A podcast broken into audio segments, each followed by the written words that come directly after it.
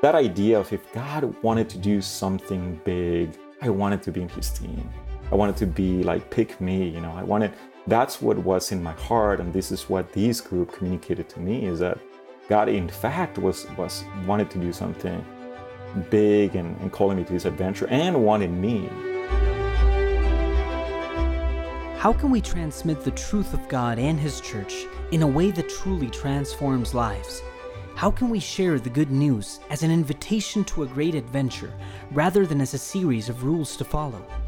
In this episode, media missionary, storyteller, and co founder of Real and True, Edmundo Reyes, shares how we can communicate church teaching in ways that reflect the signs of the times in the light of the gospel.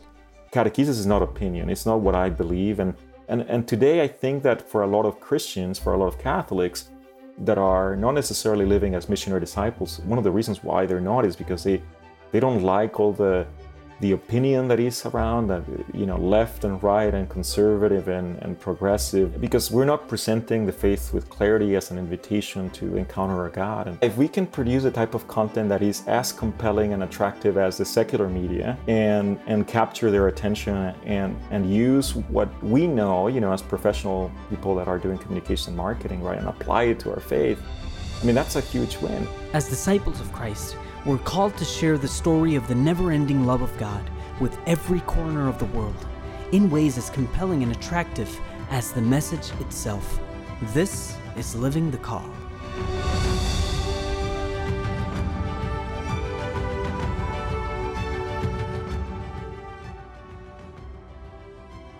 Edmundo Reyes, welcome to the show.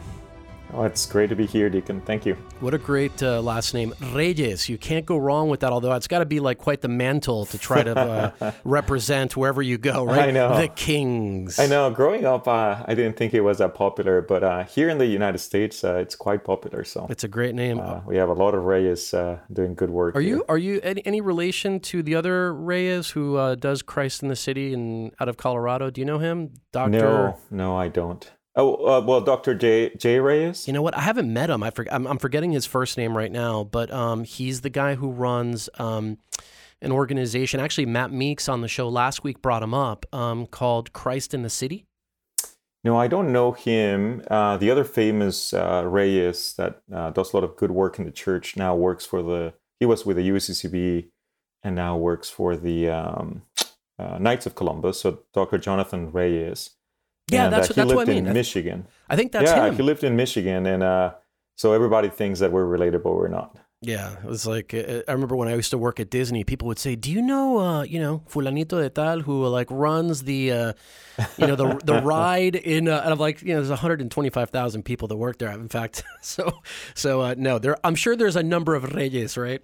That's right the same thing happens when you say to people, "Oh, I live, uh, you know, I was born in Mexico City," and they try to connect people that they know in Mexico City, and it's like, well, there's like 20 million plus people living there, so chances are that I don't, I don't know them. A lot of people don't know how big Mexico City is. I mean, I, I don't know where it ranks in terms of of largest uh, cities in the world. It's up there. I mean, 20 plus million people. It's an enormous city. Yeah, it's it's uh, one of the largest. When I was growing up, it was the largest or the second largest, and think we're still in the top five. Uh, yeah, it's just immense and it's vast, and traffic almost makes it impossible for you to be connected to the different areas of the city. So yeah, it's a it's a it's a, a big big city. It was big when I was growing up there, but then sure it's gotten even even bigger. We have that in common that we both have had experiences with Mexico City, even though I wasn't born there. I um I, I always regard myself as Mexican, you know, from a formative standpoint uh, I was born in LA. My family's Colombian, but I, I, I, lived in, in Mexico from like three to seven. Mm. And so for me, I, I, it, was such an incredibly formative cultural experience that I have this great affinity to, to Mexico, the Mexican people, the culture, the food, etc. But it's such a great town. I always encourage people like if you've never been to Mexico City, you should go. Yeah, and you know what, uh, Deacon, my sister she has a, a PhD in literature, Spanish literature, and then she did some research about how similar is uh, the LA culture. I know that you're in LA with Mexico City, uh, and she, she, compared that to Havana and uh, and Miami, and how the you know the influx of immigrants have shaped a bit of the culture there, even though they're now in the U.S. Uh, they still remain uh, connected to to those two cities. Um, but yeah, Mexico City for me, I mean, it has. Uh, I grew up there. I left when I was uh, 13, 12 or 13, I can't remember. Mm-hmm. And because I wasn't driving, my, my my understanding of Mexico City is where I was, you know, what I where I could go like with my bicycle, and so it's a very limited. Right. It's like a half a mile radius that I'm very comfortable with, and uh, what I remember where my parents would take me. Um, but yeah, it's a I have good memories from there. funny thing about driving is it's one of those towns uh, as many cities as i've been i've only been advised not to drive in two cities ever and one of them is rome and the other one is mexico city now funny i've driven in both because i like to be i'm very competitive edmundo so like when people tell me not to do it that's the first thing i'm going to do but uh, but but no mexico city's got some uh, some interesting traffic Oh, for yeah. sure keep Oh, you on your sure. toes Yeah, after it. So I moved. Uh, I think. Well, I shared this with you before, but um, just here for the audience. So I grew up in Mexico City. Then I moved to Monterrey, Mexico, which is in the northeast of the country. It's an industrial city, the third largest city in the country, and um, and then that's where I learned how to drive. Uh, and I got involved with this group there, that um, you know, Catholic group that would do campus ministry. And Mhm. and one of the the things that we did in in Holy Week, we would take trips to uh, different parts of the country and do some missions, right? Some some retreats, especially during Holy Week. So we had to drive to uh, Guerrero uh, near Acapulco, and we went through Mexico City, and that was my first time driving. Uh, you know, I was like 19, 20, driving through Mexico City, and I remember being so nervous. Uh, Oh, and sure. and like when I I I crossed it, I was like, this is a big accomplishment. Now I can Oh, say yeah. I drove in Mexico City. I remember the first time I drove um, in Mexico City, I was on a pretty big thoroughfare. I forget which one it was, but there was a person who was in front of me who clearly had missed their exit and then decided to back up in the middle of the inter, like the interstate, basically, just throw it into reverse and try to go catch Oh, that yeah. uh, that exit. I was like, wow, this is uh, this is definitely a a special place. Yeah, no question. Um, Edmundo, when you, when you uh, did you come from like a pretty uh, religious family? H- how was your faith experience when you were coming up in Mexico? Yeah, it's a, it's a it's a good question, Deacon. So I'll say a couple things about that. So when I grew up, from what I remember, most of the people that I interacted with were Catholic or consider themselves Catholic. I know that has changed significantly. It's a much more secular city now. Uh, but when I grew up, I mean, you didn't have to ask. I mean, everybody you knew Sure. was Catholic. Um, so that's kind of like the environment that I grew up in. My parents sent me to a Catholic school uh, with a Marist uh, um, religious order, and, and they're very well known in Latin America, the, the Marist uh, uh, schools. So you have the Lasallistas, and then you have the Maristas, and it's like the big rivalry for soccer and sports and all of that. Uh, so I grew up uh, attending Catholic schools. Sure. Um, my parents went to church, especially my mom, on Sundays, but uh, not consistently. Sometimes we wouldn't go. My mom has a, a, a personal faith uh, and devotions. Uh, my, my dad was more culturally Catholic. So I grew up with a little bit of uh, inconsistencies there. Um, and, and for me, the experience of faith was like knowledge. So I, I was a very good student grow, growing up, and I liked uh, to learn, and I was very good at it. So I was good at math and Spanish and social sciences and natural sciences and religion was one of our classes. So I remember learning a lot about the faith, uh, about the Bible, but treating it as concepts. So Yeah. that's my experience growing up. Um, you know, the cultural component of it. Uh, you know, our our feast, you know, our, our our parties are connected to religious occasions. You know, that part of of, of thing.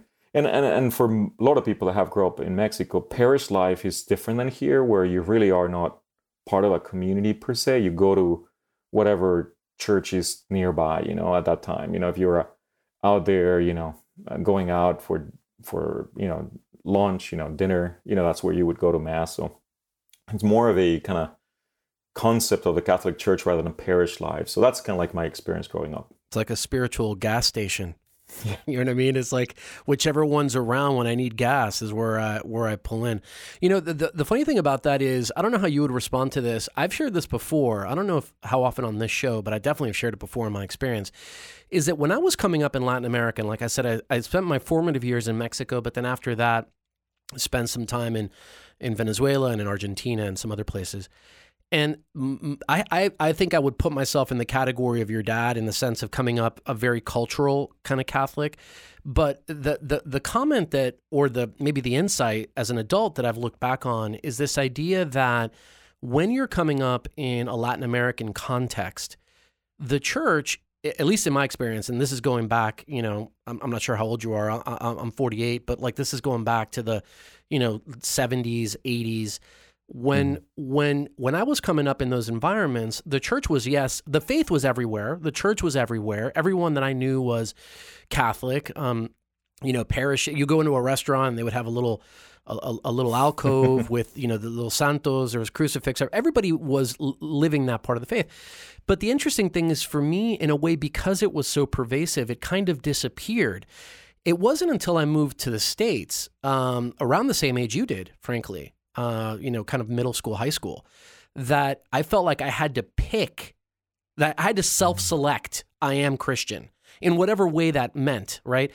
And that was the first time that, that the faith kind of like started meaning something to me. Even if I didn't acknowledge all the things that it taught and I didn't live it to the full, I still had to like, it kind of came out from the camouflage of where, what it, where it had been. And, and and I wonder, and again, this is reflections over two decades that I've had, right? So I'm not, mm-hmm. uh, I wasn't thinking this when I was 12 or 13, but I wonder if if you can relate it all to that kind of experience uh, of yes, the faith is everywhere, but in a way, the faith is invisible. Yeah, I think I think I have a very similar experience, and I'll, I'll share more about my what I call my conversion story. So that happened when I was 17 but from you know growing up in Mexico, I, I, do remember certain things that were meaningful. For example, even though my dad would not go to mass with us every Sunday, uh, we would always go to uh, church. Not even mass. Sometimes just enter into a church on the last day of the year, so on, on December thirty first. And my dad, I remember my dad kneeling and then just giving thanks to God for what we've received during that year. Um, so that was an important thing for him uh, that showed some sort of personal relationship with God. Um, but outside of those things here and there, you know, for example, my mom has a great devotion to the Sacred Heart. Um, so so she would have that. But outside of those things, it was mainly cultural, kind of like what you were saying. It wasn't necessarily at this at the center of my life. I wasn't orienting my life around around a God that wanted to love me and, and ask me to love him back and serve him, you know, or invited me to that. So it was just just part of what we did. And so on, on the 31st of December, right, on the last day of the year, we would go to a church and then we would give thanks, you know, and for certain things we would do that. So it's more traditions, routines, yes, some devotions, yes, some faith, but nothing alive. Um, but when I was in college, so um, I, I was a, a young freshman. I was 17 years old. And, and in Mexico, it's a bit different than here, where early on you need to choose your career, right? Basically, you are enrolling into the university with, with a career in mind or a path. So whether you, you want to be a doctor, a lawyer, an engineer, you know, very specific careers. And from the very, very beginning, you're enrolled in that track. So my track was uh, economy. And at that mm. time, uh, the the politicians were moving away from law uh, to economics, right? The technocrats, right? So from the 90s, and uh, and honestly, I picked that because of two things. Some of my friends ended up in that career path that I I I I'm also competitive, and they they were the smartest of my friends, and they all chose that, and I, I felt like I can keep up with them or do better than them. Um, and then I, I, I liked that it was a, that intellectual challenge, right? So it was just very, very yeah, it's a difficult um, you know subject to study economy. So I ended up there without really purpose, um, and and in that freshman year, I get invited to this retreat, and I, I before you know growing up and especially during high school, I had a very kind of active social life. So every weekend I would be out, right, from Friday you know to Sunday, I'll always be doing something. But I remember not having anything to do, and and for some reason I was open to going going on this retreat. At that time, for me, who who invited you? Yeah, so this is a friend from high school that went through a similar experience uh, with his group. So he mm-hmm. was wanted to share something that he experienced with me. At that time, Deacon, my concept of faith, so this is different from growing up, was that faith was for those that needed it. Like mm. it was these crutches, right? Like if you couldn't cope with life, if you weren't well adjusted, faith was there for you. So it was a negative thing to have a strong faith. Um, and you know, there's other things that I can share with you, but that was the main concept. But I ended up eh, going to this retreat. This friend invited me, and I was like, okay, I don't have anything to do. Maybe I can meet some people, you know. And uh, so I, I treat it as a social experience. Uh, so I signed up for this retreat. It's out of town, so they take us on a bus to this retreat site and oh man it was like just like the most uncomfortable experience ever the moment i got on that bus and they started doing some songs and some things I just, sure you're like what did i do oh where am i who are these oh, losers yeah. you know i was just Absolutely. thinking like this oh, is yeah. the worst decision of my life and uh, and it was just you know the first hours on friday but there were a couple of things that struck me so one is they showed the type of joy that I didn't have in my life, and they seemed to get along in a way that I've never experienced. And that really intrigued me to the point that I thought they were pretending. I thought it was this big act. And throughout the retreat, I was uh, like dead on, like set on, on trying to uh, find out what was going on here, you know, that this is kind of like a some sort of secret agenda. They have something, you know. I was very skeptic of it, but but clearly something was different from what I've experienced. You know, I'm very good at recognizing patterns, and I just saw something that I've never seen, and I didn't believe it was real. Um, so that was one big thing during that retreat, and it's it's one it was one of those retreats, kind of like Cursillo, kind of like Life in the Spirit seminar type of thing, where the kerygma is preached to you. And I remember hearing these talks, and I started to realize how they were talking about it was different from my previous experience. They were in concepts, but there were these truths, and uh, and and these truths were presented to me in a way that that had some relevancy with with my life. So anyway, so those were the two things. So fast forward, yeah, go ahead, Deacon. Eh, I was going to say, and and that idea of the way it was conveyed to you, the the aspect.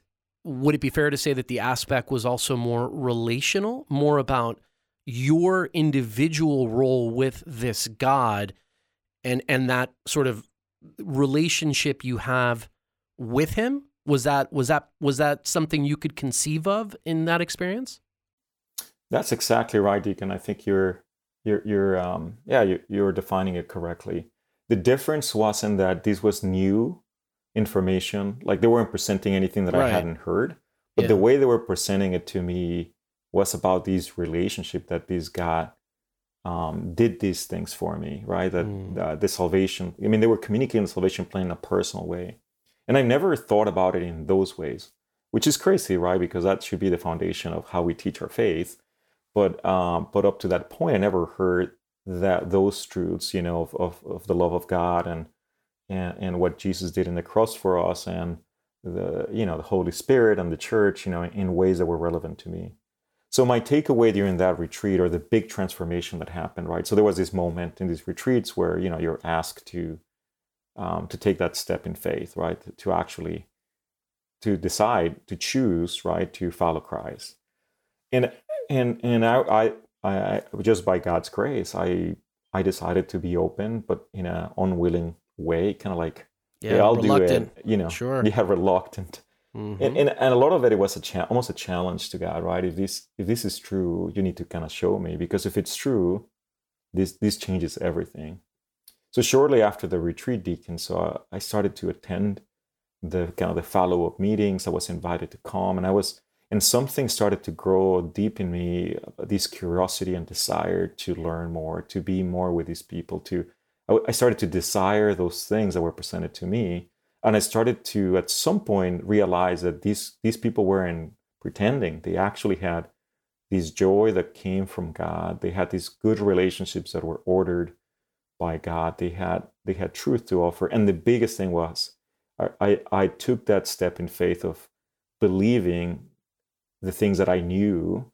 And and by believing I mean, you know, if these things are true, then everything else changes. Like like if there is this God that loves me and created me for a purpose, everything changes. Like so that was a big step in faith that that God invited me to take, you know, to really believe that that there was this God that loved me and had a plan for my life. there's a, a few words that don't translate well into English and that are just uniquely uh, perfect in their Spanish manifestation. And one of them is encarrilar, right? Like this idea of being put on a track and then kind of following to this sort of next um, step. And I think about that in the sense of, you know, going back, you have your friend who takes this action, maybe is even a risk at that point, right? Because you're not attached, maybe even antagonistic to the faith, and maybe he perceives that. I don't know, but I'm just guessing. And yet he mm-hmm. invites you to do this thing, right? Come and do this thing. So that in and of itself is a risk. Then you go and you have this this experience. And then something is born inside of you that, of course, God is giving growth to and watering. And then slowly, this sort of synchronicity takes over where you find yourself one more thing, doing the next thing, and, and being on that track of sort of, you know, following. Uh, you know the, the, the path that God is that God is wanting you to, to follow and lead, and of course sometimes we go off and on that track. But the fact that you found it, right? You fi- find the beginning of the path, is is what I hear from from your story. I also think it's it, it really is a, a, beautiful witness to the fact um, in what your friend did that we all have to take those steps of collaboration, right? I mean, it's not it's not up to us. I'm not the one who gives the grace to you. I'm not the one who makes that flower and grow. But I can be the one who goes, "Hey, Edmundo, you want to come to this thing, even if it's a risk." Mm-hmm. That is correct, Deacon. I think uh, what he did in my life, I mean, it changed the trajectory of my life. And, and you know, God could have used someone else, but uh, this friend Carlos uh, decided to great name to by share, the way. I'm just yeah. saying.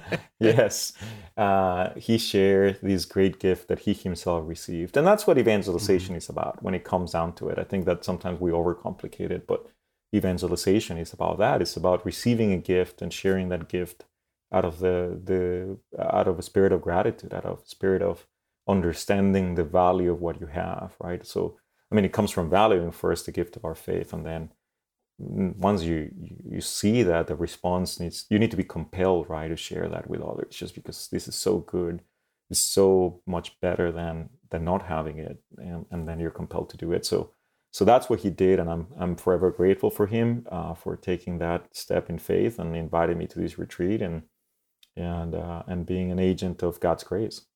That's awesome.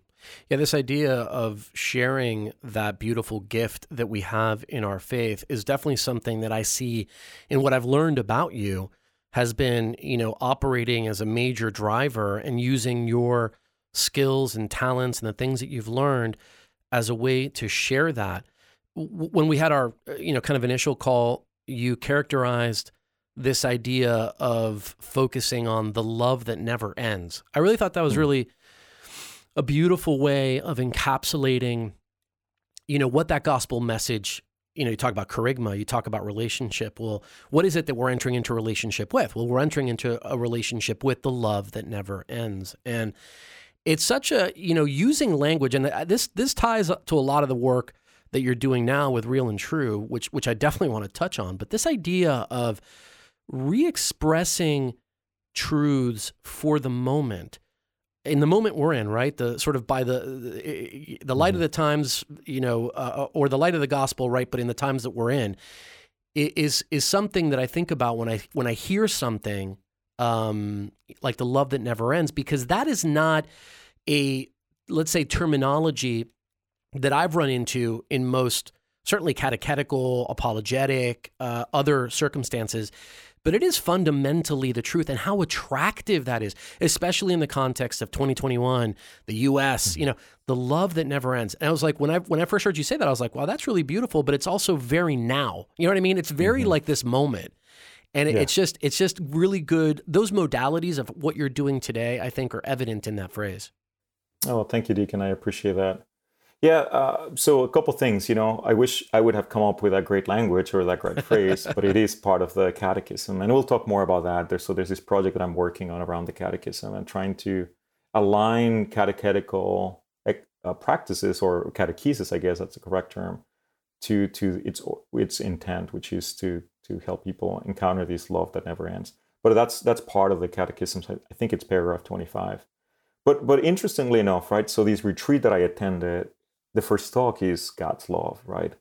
Um, I mean, it, it, it is that's the that is the this is this is that's the message, right? That's the gospel message. The gospel message is that love God loved us, right? First, um, that God loves us despite of our shortcomings and sins that, that that's the most important truth that sometimes we lose track of right and, and we need to keep coming back to it um, so that was certainly what happened you know connecting all these stories that i knew all these concepts that i knew growing up and you know in catholic school uh, to that connecting it to that love that never ends to this god mm-hmm. that wanted to uh, to share to to make me aware of that great love that he had for me. And and then there's a response right? When you understand how much you're loved. I mean you you you change the way you think about things and and your own existence and also what you would like to do in the future so so the other thing deacon just to connect it a bit to you know what i'm doing now to back to that moment when i was in that retreat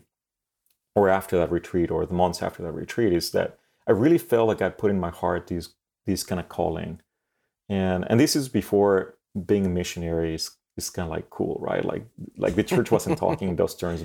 You know, right. like this is a few years ago. I'm I'm you know I was I was 17 back then. You know, I'm 40 uh, 44 now. So uh, this is uh, some years ago. But I I I I felt the call to be a missionary, to be to be sent to share this message of love with others. And, and I felt a strong calling of doing it in a professional way that I hadn't seen before in the church. So in my mind, as a 17 year old, kind of cocky and like I know it all, I was like, okay, the church has this beautiful message, the most important message, the message that changes everything, right? But we do a terrible job uh, sharing that with people. We don't present it in a way that is attractive or relevant. So I decided that the rest of my life, and especially all my gifts and talents and professional career, would be about that of sharing the the gospel message in a professional way. So I ended up switching from economy to communications and i know that you also you can have a, a, degree in communication. So i do. and in my mind was hey we need to do this you know in a better way and i want to do everything that i can to share the gospel. So since then to now i've i've been doing that. I've been either doing missionary work um, especially helping college students encounter christ in different parts of the world you know latin america and, and the united states and a bit of europe. But but most of my career has been about that intersection between mission, communications, and marketing. So that's the sweet spot and, that God has called you, me to, to be. And you had that realization Edmundo when you were 17, 18 at that age? I know. That's just God put that in my in my heart and my mind and and uh and I just decided to change change the what I was going to do. And I remember mm-hmm. not like go ahead, Deacon, sorry. No, I was just gonna. I was just gonna affirm that that that's actually what an incredible grace at that age to be so convicted about something. And of course, you're right. Look, one of the things that actually struck me about what you've said and written is this idea of relevance and doing things in a compelling way with impact. You even at one point refer to something as packaging, which I thought is like, wow, that's a really kind of controversial. Which, by the way, I love you know those kind of controversial thoughts, but it is, and we've been pretty bad at that. Even though you've got the most amazing product, you're not really a good marketer. Yeah. No, I think I think that's one of the challenges that we have, and how do we talk to these age, right, these generations in a way that is relevant to them, that we present faith in a way that is attractive, and you know, and that's those are some of the principles on this project, real and true. Um, mm-hmm. a couple of things that I would say, Deacon, just so so we sure. can move into these other thing that I would love to share with you and, and your audience. But um, you know, when you when I look back at, at my conversion story, right, one of the things that really that the people that that that God used to for my conversion, the people that were behind this retreat and the people that that accompanied me after the retreat and, and for those formative years you're in college, one of the things that they did they do and they did so well was this idea of of young people are attracted to high ideal. So this is very, you know, John Paul II, right? Like these, you know, um, it, it, we are attracted to these big dreams and big adventures and and when we present that to young people and, and everybody you know it just changes everything that you're called to something so big and so noble and so glorious. And then immediately your heart resonates with that you know immediately because you were created for that. All of us not just me but all of us were created for these big ideals. And and and if you've never been invited to that type of adventure before i wasn't. It, it was just like like winning the lottery right? Like like For being sure. picked for something big. And this image that comes to mind is you know you know and i grew up in so i went to this catholic school and it was an all boys school. And i was very i was very smart but i wasn't very athletic. So when it came down to recess and they had to pick teams i wasn't you know picked you know you have two captains and they start picking from all your friends. And i was never uh, picked first. So i just didn't want to get picked last. But but that idea of if god wanted to do something big i wanted to be in his team I wanted to mm-hmm. be like pick me, you know. I wanted that's what was in my heart, and this is what this group communicated to me is that God, in fact, was was wanted to do something big and, and calling me to this adventure and wanted me. So that was like honoring. That was like again when this cool kid picks you to play dodgeball or soccer or basketball, you know, like For sure. feeling like like part of a team. So in this case, the, the team is a church that has this beautiful mission of sharing the gospel message with others. And the, and in this case, it's the coolest kid that can pick you. Yes. You know what I, you know what I mean? But uh, but what a great modality, right? Adventure.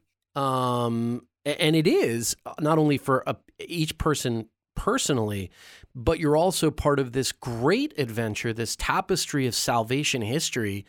And it is personal to your point, right? It is each of us has a particular role to play in that salvation history. When you when you preach, Edmundo, as, as and I know preaching is not does not just happen inside the context of a mass, but in the case of clergy, you know, we t- we preach a lot in mass, and I can tell you that one of the thematics that I hit on very often is that idea of the unique role each one of us can, plays in salvation history. The fact that there's no, the fact we bro- we both woke up and are breathing today is because we're not done playing that role, right? But for a young mm-hmm. person who feels, here's another great word in Spanish that doesn't translate, desubicado, right? This mm. that, that that may feel out of sorts in life, like where do I fit? Where do I belong? The reality is that you fit so perfectly in a very specific role that only you ever could ever only you can play ever in history in the history of the entire universe right and so that invitation that idea of come to this great adventure come take this incredible step is such a powerful modality and it's such a gift that you're able to kind of hit on that as as a young person yourself right at least at the time and kind of like start developing this. And that's been the the theme of my life deacon of of uh, leaning into these calling right? Like so it called to this adventure. Yeah.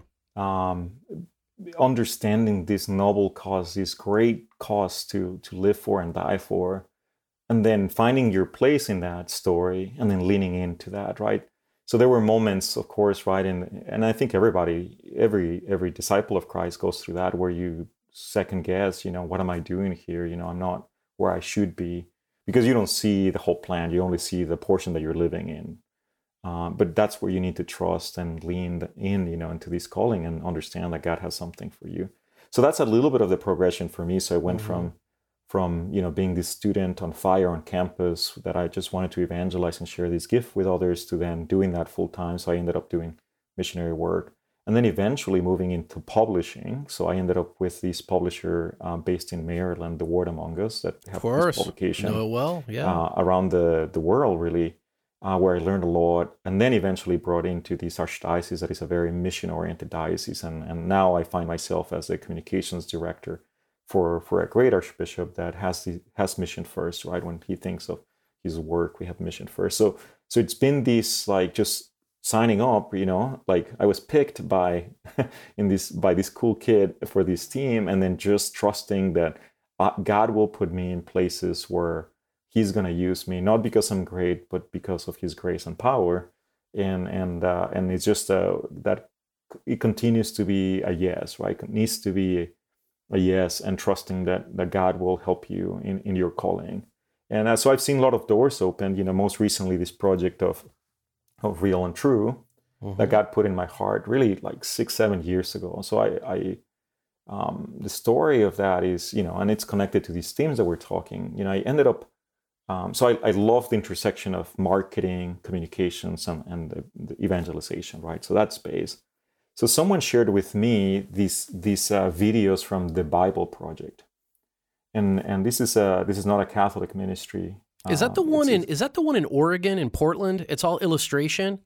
Like it right. does. Like it's beautiful stuff. Yeah, I, I, I really, I, I've actually thought about getting those those guys. I think there's two guys, actually inviting them to be on this show. But it's super compelling stuff. I mean, it must take forever to do those illustrations, but I mean, it's amazing. Yeah, they are brilliant. So the two of them ended up going to these Bible college. They have a great story. I ended up traveling there. I flew to Portland and spent some time. Oh, really? Okay. And uh, so they were like, they went to this college, uh, you know, Bible college, Multnomah, and uh, Multnomah College, and uh, and they took this class with this one professor that taught them exegesis, and they basically use those concepts, uh, one of them, to form this agency of explainer videos, right? So they use kind of like the way to to break down complex things and present them in a, And in it a simple way. Oh yeah. Yeah, and then they use that for these explainer videos. And then the other one ended up doing a PhD at University of uh, Ma- uh, Wisconsin Madison on uh, on biblical scholarship. Um, but they ended up teaming up, and then they they had this idea. You know, I I think Deacon, you you you also like this type of stuff because it's leadership and it's clarity and it's vision. But their mission statement or their mission is, you know, we believe the Bible is one unified story from beginning to end that leads to Jesus and has wisdom for the modern world. And when I found out about the mission and found about this ministry, I was like, these guys That's are it. good, you know? Yeah. I mean, you talk about that packaging or that presentation. I mean, that's clarity, Oh, right? That's clear. that's something that people can buy into, right?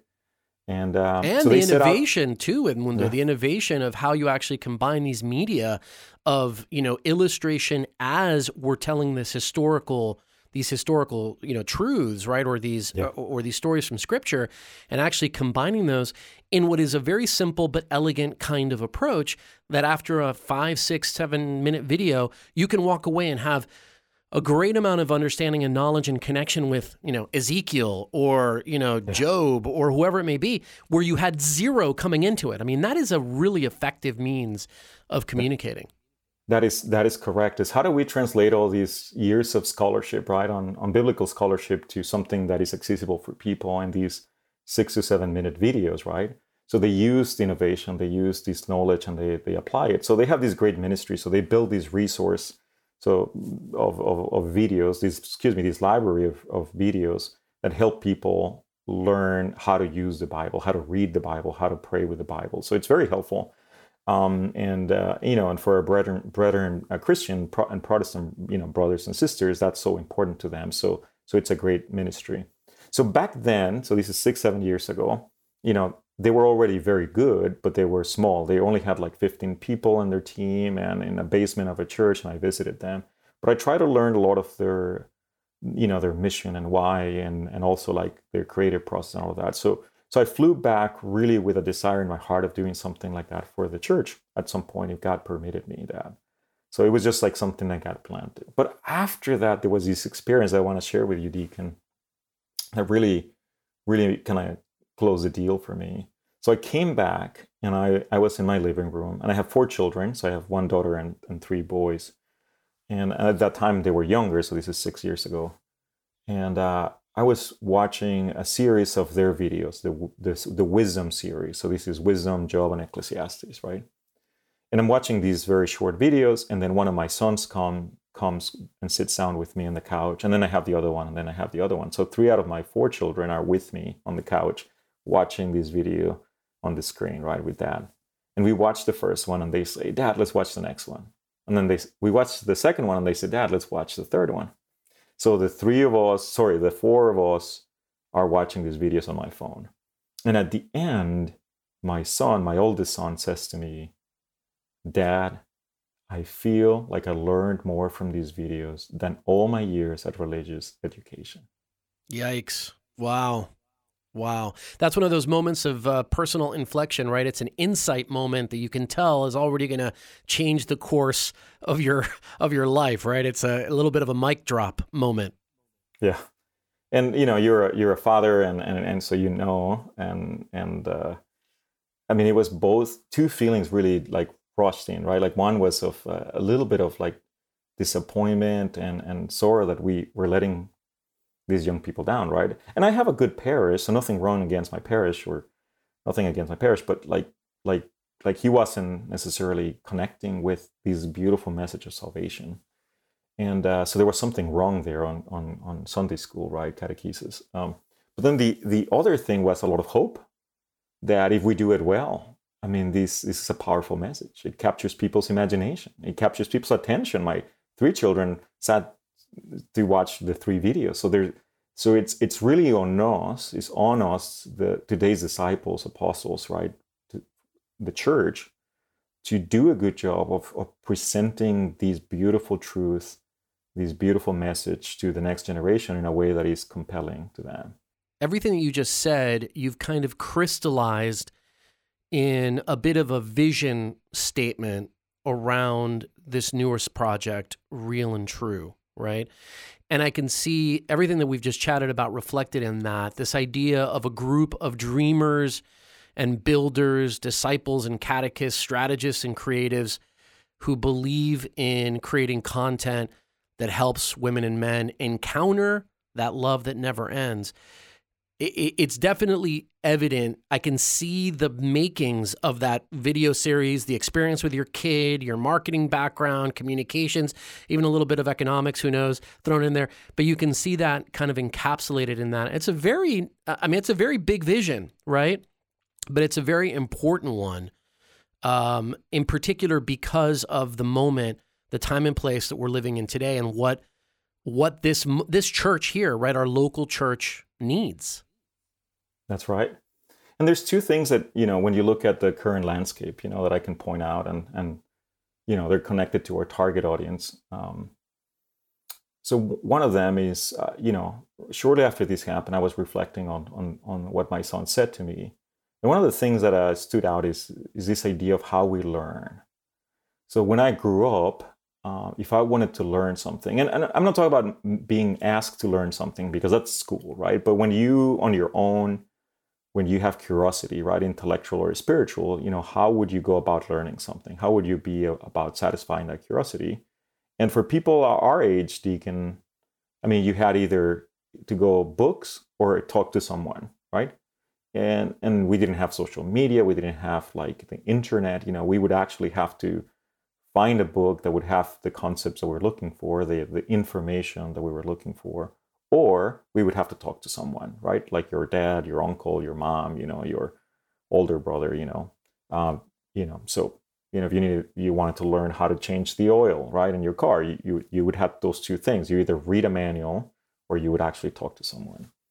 But it seems to me that that has changed or that has expanded. So those two things are still valid but the majority or, or the way that young people learn now it's all about like finding that online right and finding especially videos so my son Javier, um, he likes gaming, and he built from scratch a gaming computer, right? And oh, how wow. how he went about it, he just watched some YouTube videos. YouTube, yeah. Like I have no idea how to do that, so he didn't ask me. He didn't ask uh, his older brother. He just went and on his own had that curiosity, wanted to do something, and then just watch a bunch of YouTube videos. So we have that opportunity as a church, right? That people are searching, right? Searching for these big questions, right? They have this curiosity that is really that that restlessness right that, that is in our hearts. And can we create a type of resources that would satisfy that curiosity that would actually serve them in that path in that journey? So that was one of the things that i i, I think it's kind of like important. The, the other thing is you know the, the experience of a lot of us catholics and catechesis. So for us for a lot of us the faith was communicated to us as a set of rules a set of concepts that we needed to learn um, concepts that were not connected, you know, uh, and they were not connected to the love that never ends, which that's what catechesis should be. They weren't presenting in the light of Christ and Christ what He did for us. They were just presented to us as these are the things you need to memorize to do your first communion or your first or your confirmation. So when we think about catechesis and the catechism, that's what comes to mind. It's a textbook. It's this these very big, you know, intimidating um, thing and and and what we want to do is transform that so repackage that concept rebrand the catechism into what it is which is the faithful echo of a law of a god that wants to love us and share that love with us Um, so so that's what catechesis is is echoing down. It's, it's this echo that that starts from the early moments in the church now that it starts with really with Jesus communicating us the plan, the plan for our lives, and, and we want to do this in a faithful manner, right? So uh, that's that's really a lot of the motivation behind real and true is to to be able to to to present the faith in a way that is beautiful and captivating and relevant for these audiences through video because we know that's what people want to consume nowadays in a way that helps them in their in their journey right of discipleship and encountering the lord. So it's not the end solution but it can help that movement in, in the right direction two things that I can attest to from what you just said. One is the idea that learning has evolved. My one of my sons, uh, who's 18 now, like yours, was a big gamer. But uh, in the beginning, he used to play mobile phones, and he liked uh, on mobile phones rather. He would play um, uh, aviation games. He liked you know flying games, and he even, we would even spend hours on. I don't know if you've done this with with your kids, but with on Google Earth and on Google Earth and the globe, there's actually a drop down that's flight mode. And you can actually fly over these different areas. Anyway, we spent hours doing that.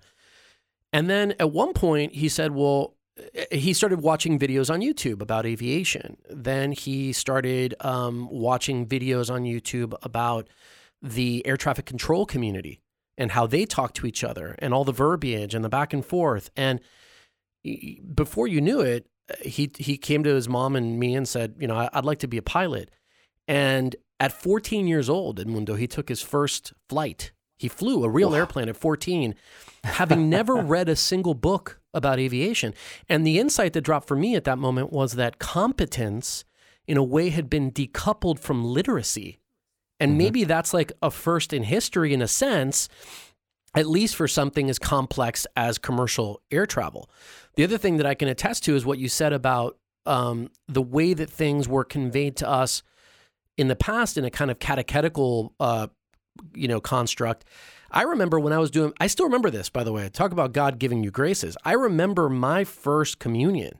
Uh, was we were living in the Virgin Islands in St. Thomas, and the facilitator or the the catechist. I don't know who this person was. I don't remember who the person was, but I remember them telling us here's what to do during what part of the liturgy, but never why. And even saying things like you that we had to kneel at some point. And and you kneel how long? You kneel until the box, this is the tabernacle, the box gets closed. That that was literally that's what I remember. That's the the seed in my mind that I remember from this person. God bless them for whatever their intentions were. but so this very transactional rote you know, kind of thing, right? So, and and and how that that probably has never worked, but it certainly mm-hmm. doesn't work today.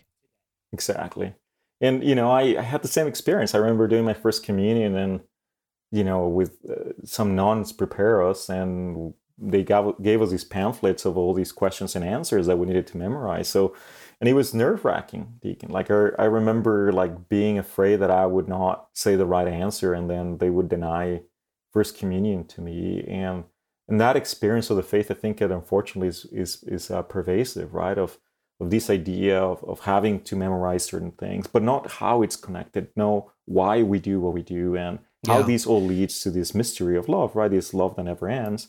So how do they? It's really connected to you know, like right now, there's like so when you look at uh, the landscape, so let's just talk for uh, catechesis for a moment. There's a few things that are important, and you could see God's grace present in the church, right? So uh, the church gave us just last year the the directory, the new directory of catechesis, and part of that is this document on how to do catechesis, right? Like how do the church should go about it. But you start introduce they started introducing these these concepts of it needs to be charismatic, it needs to be based on the gospel, it needs to be missionary, it needs to be about encountering Jesus. So, so these different approach that that really tells us that catechesis and evangelization are not two separate things, but is the same. In fact, catechesis was a term that the church has used from the beginning of time to now in terms of the communication of the faith. Right, it's a more ancient term more than evangelization. So that is the the basis of it. Um, you know, next year we'll be celebrating the 30th anniversary of the publication of the catechism that we currently use. And this is a great gift that we have in the church because amazing.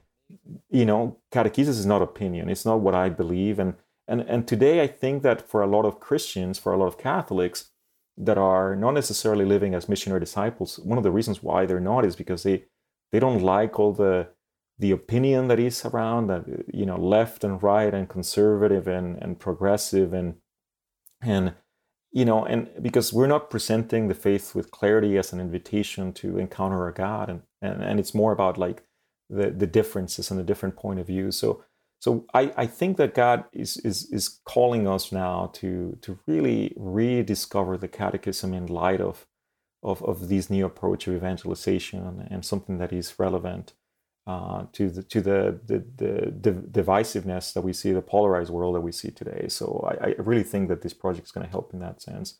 Uh, so that's why we were setting out to do 48 units. So basically, we broke down the catechism into 48 units. And each unit will cover a section of the catechism, and we'll have different videos for each section. But the idea is to help people eh, um, rediscover in a way their faith, unlock the faith, unlock the catechism through these resources that are compelling to them.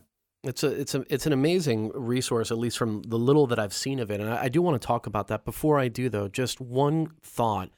One of the other things that you because eh, th- these different approaches, these kind of polarized camps, this kind of division, eh, you know, conservative, progressive, et cetera, all of this duality that exists, right, or maybe even division to your is this nestled within a broader uh, system or, or, or construct?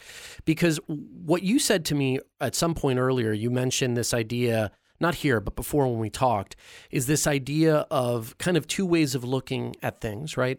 This sort of are we is is mission and evangelism and the gospel and our role in it is it about a battlefield that we're out there trying to sort of win a struggle or is it like a field hospital, right? Or a mission field where it's about mm-hmm. encounter and all this other stuff?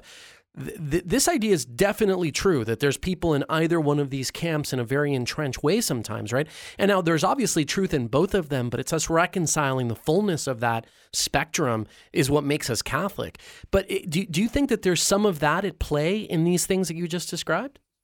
Yeah, I, I think, Deacon, that we need to be attentive to the signs of the times and what the church is got, you know, saying about them, and and in this case, what Pope Francis has been, you know, kind of like um, saying about about where we are, you know.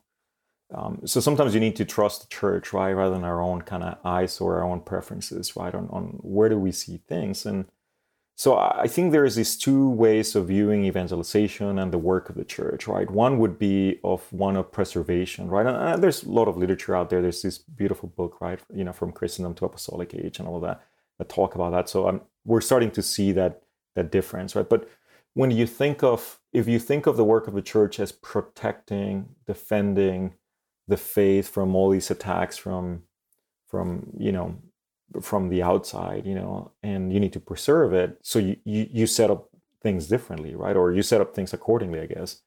Um, and that's a lot of that the culture wars, right? Like where we we felt that at one point in the church that's what we were doing, and that that was what God was calling us to do.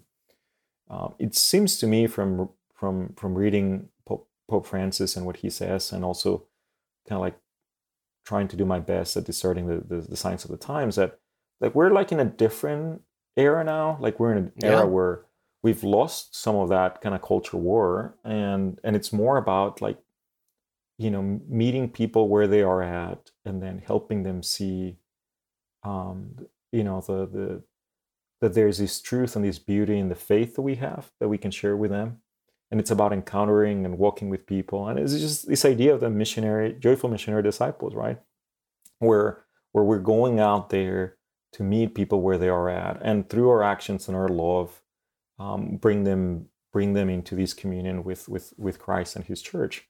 So it's a different approach, and it requires a different language.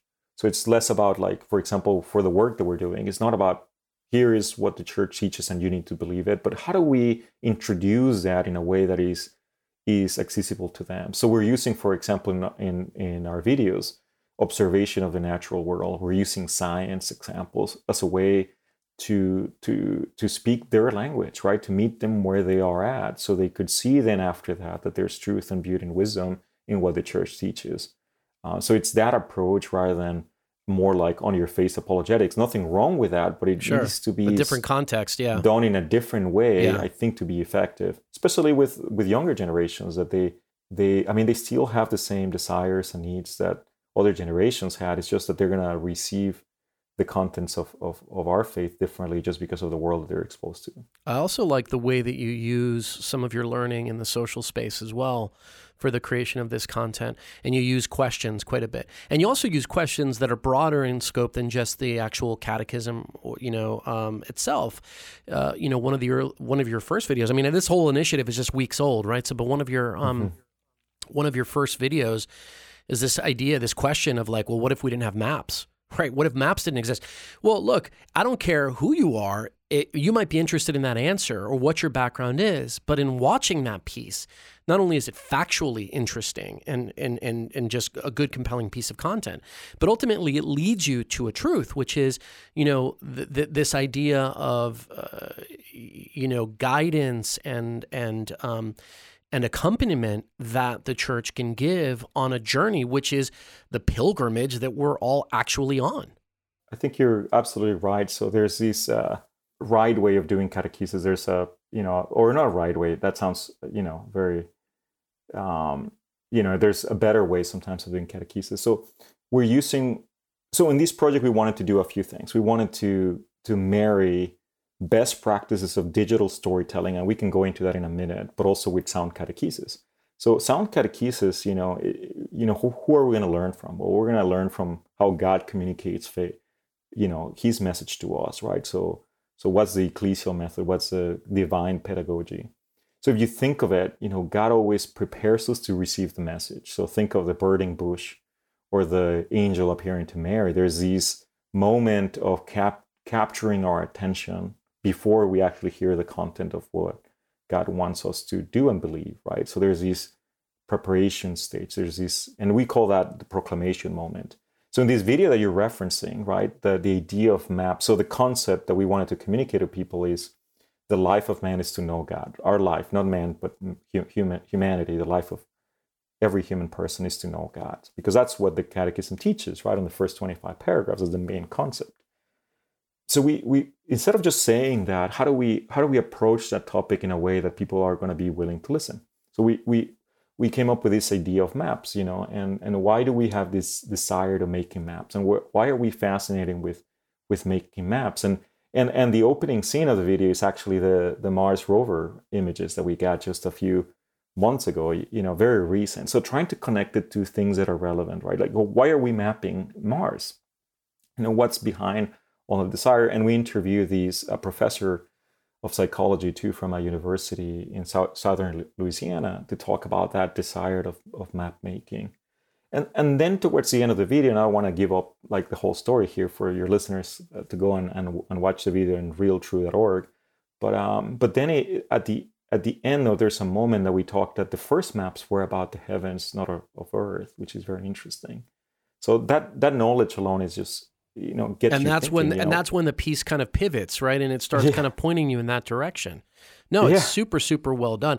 And in fact, you know, one of the things uh, that I've I've talked to other people about it who are involved in content and marketing and media is that if we understood the faith journey as a marketing funnel, right, and mm-hmm. we started to um, discreetly, you know, attack, even though that's very, very, very secular kind of way of looking mm-hmm. at it, but nevertheless, it's how you would talk if you were at wherever Nike or Ford.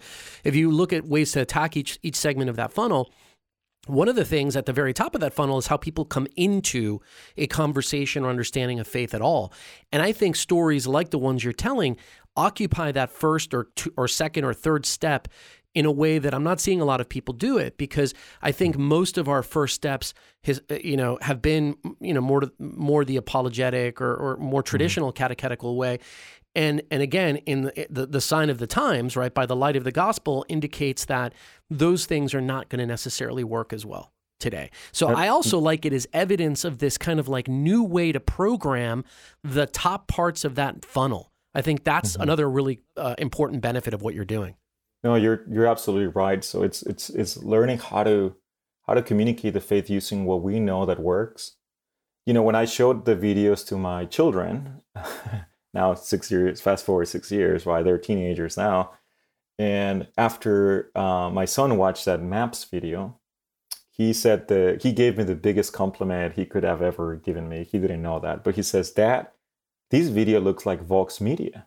Yeah, for sure. And I was like, "Yes, that's right." You know? Yeah, exactly. You, you're you're able to be held up to a contemporary peer. Yeah, Yep. if we can produce a type of content that is as compelling and attractive as the secular media, and and capture their attention and and use what we know, you know, as professional people that are doing communication marketing, right, and apply it to our faith. I mean, that's a huge win, right? So it's mixing or marrying the sound catechetical um, methods with sound digital storytelling and putting the two together to serve this mission of of retransforming uh, the, the, the the catechism into a living voice. So that's kind of like the mission of what we're doing. Uh, things that also get me very excited about this project, uh, and that I want to share with you and your audience, is that it's a it's an apostolate and it's a global apostolate. So what I mean by that is that all the content is free. So we wanted these to be a gift to the church secretly. I guess by sharing it with you is not a secret, but you know, our team, you know, our goal is to to at some point, if God permits, you know, um, you know, shake uh, Pope Francis's hand and as a symbolic way that this was a gift for the church. So that's really a, a, not not that we want to be famous, but we just we really want this to be a gift to the church. So we were able to get funding from our Sunday Visitor, and and they decided in a very generous way to fund this project, so we can make it available for free uh, to the world. That's awesome. And we decided to to start with four languages. So this is very unique. Most projects that are done, at least in the U.S., they don't tend to be of that global scope. They tend to be more of a the market in the U.S. So they tend to be Spanish and English. But we're doing Spanish, English, Portuguese, and French. So when I looked at the views, uh, you know the you know YouTube analytics, you know, like my heart just like jumped in in joy when I saw you know Senegal and when I see some countries in Latin America that are consuming this this content in these different languages because that's what we wanted. We we see these videos. This is not a program. This is not a curriculum you have to sign up and implement. These are just resources that that could be used in parishes and schools, parents, um, you know, just everyday evangelists can use them to share the faith with their co-workers and, and family members and loved ones and neighbors. Uh, we see people just encountering them online, you know, when they're looking for a certain topic. So, so we just want this to be a gift to the church, and and and and you know, so we we would love for a lot of people to know about it and use them as they see fit, and for God to use this project for His greater glory. Well, it's it's kind of like a, uh catechism media company in a way, right? I mean, to use the Vox analogy, that's what you're doing. I mean, you're creating stories, you're creating them in a bunch of different formats, you're distributing them in a kind of you know transmedia way, um, and you're getting analytics and feedback from the audience so that you can inform what and how you make. I mean, fundamentally, you know, that is Vox or any of these you know companies, but it's the mindset that's interesting, right? That's the novel part. It's how you're approaching it and what you're using as the backdrop for it, right? Not necessarily this maybe more, um, you know, institutional kind of church or clerical or, you know, even traditionally catechetical starting point, but a starting point of story and a starting point of of engagement. And like you know all these things that are you know frankly they're like facebook metrics or instagram you know me- language. But i think that's what really makes it um, what makes it super interesting. And we'll have um, in the show notes uh, links to that particular video but also obviously links to um, the entire uh, you know media company apostolate so that people can uh, people can check it out. But uh, i think it's yeah it's really really awesome work. Um, Edmundo, an hour goes fast, as it always does. Um, so we're kind of at the top of our time, but I wanted to, uh, you know, in addition to real and true, I want people to to know you, right, and to know your other founders and and ways to kind of track what's happening here and be involved and follow the work that you're doing. Like, what what's the best way for them to be apprised of everything that's going on in your world? Yeah, thank you, Deacon, for that opportunity to share what God has invited me to be part of. So, so maybe a couple things. So, one of the so my full time job is be the communications director for the Archdiocese of Detroit, and and it's such a great honor to serve Archbishop Vigneron. He's the vice president of the USCCB at this moment. Uh, he's a great leader, a great uh, evangelist himself, even though he he never thought he would be an evangelist uh, before being a bishop and being called to this work. Um, but it's a great honor to serve him. He appointed me, so I didn't apply for the job. He just asked me to be his communications director, which is a great honor. Um, and you know, if we truly believe that the, the bishops are the successors of the apostle, it's hard to say no to an invitation like that. So I, sure. I consulted with my wife, but I was already signed up at the moment he, he invited me.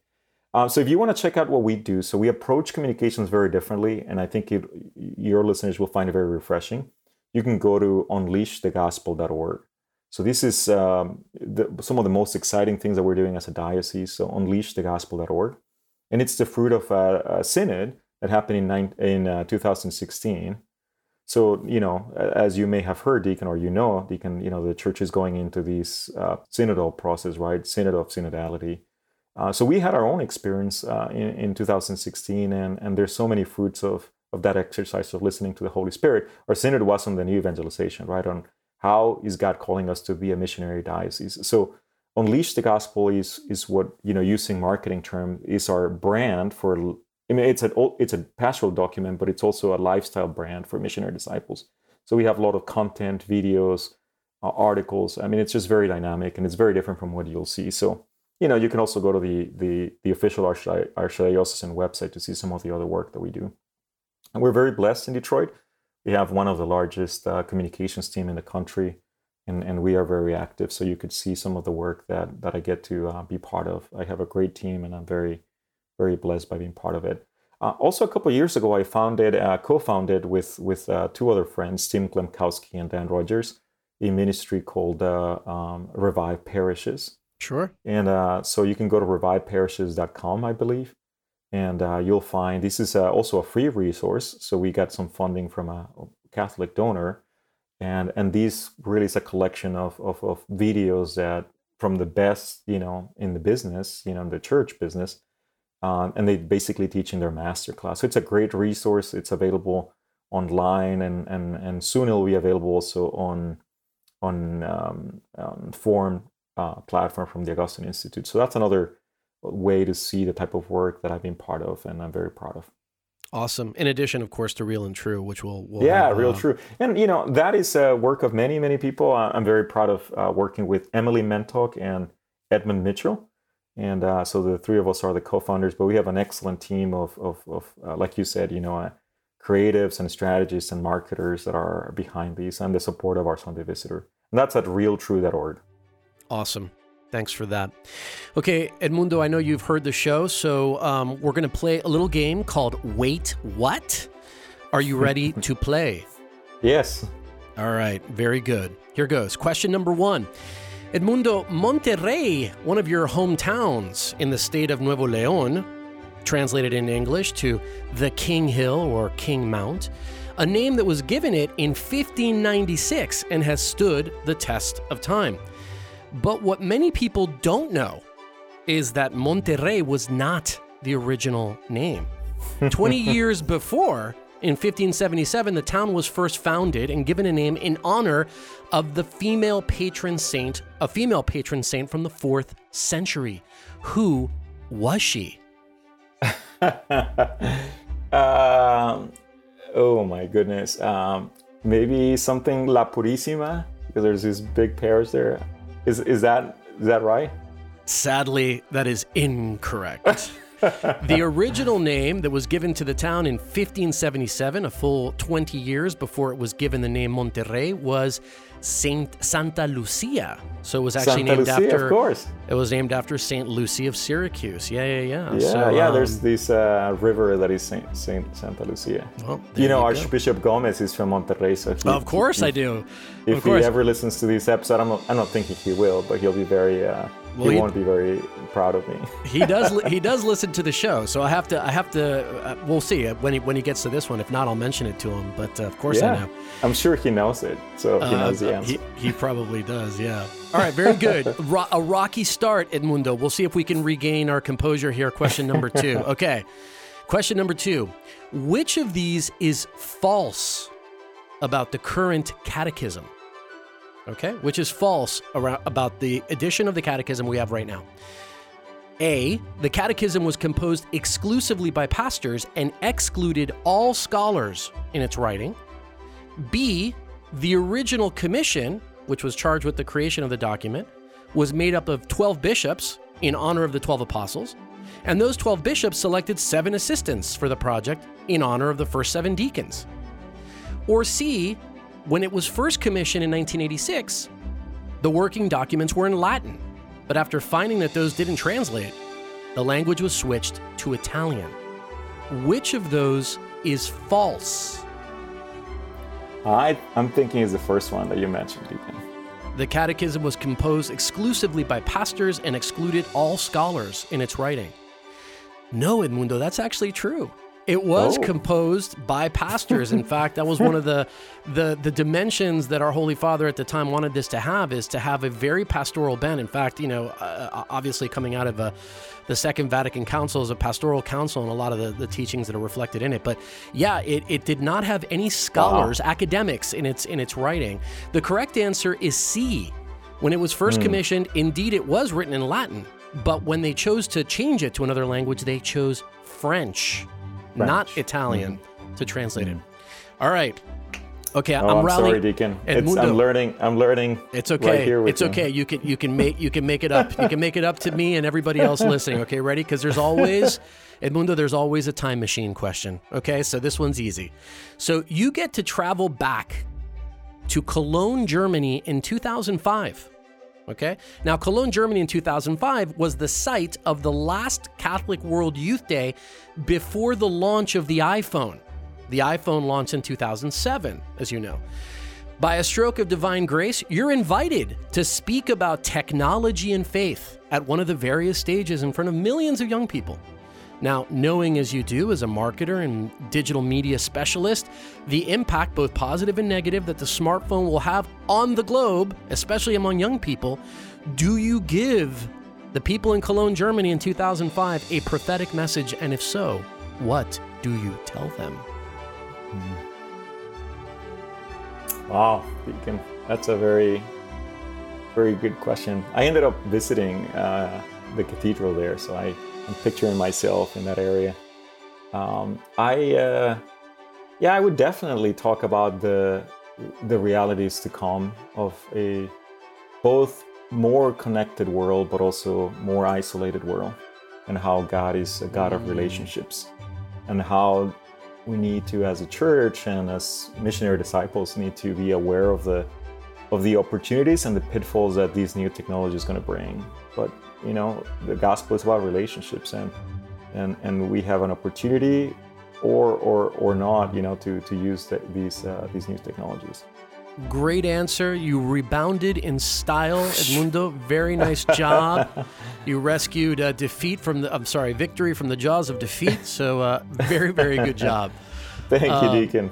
Edmundo, on a serious level, uh, you know, God bless and prosper all of your work that you're doing. Um, I think it's really special. I um, I really do hope that that vision that you have for what you're trying to do across your various um, you know ministries and apostolates and your work in Detroit as well, but specifically with Real and True, I, I do I do pray that that vision is realized, and uh, it wouldn't surprise me one bit if you're uh, shaking the Holy Father's hand and uh, and he's thanking you for what you've helped to bring to the world. So uh, that'll be in my prayers.